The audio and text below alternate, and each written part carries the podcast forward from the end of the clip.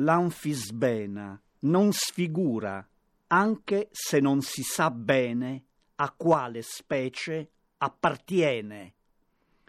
Forse al rettilario mitologico.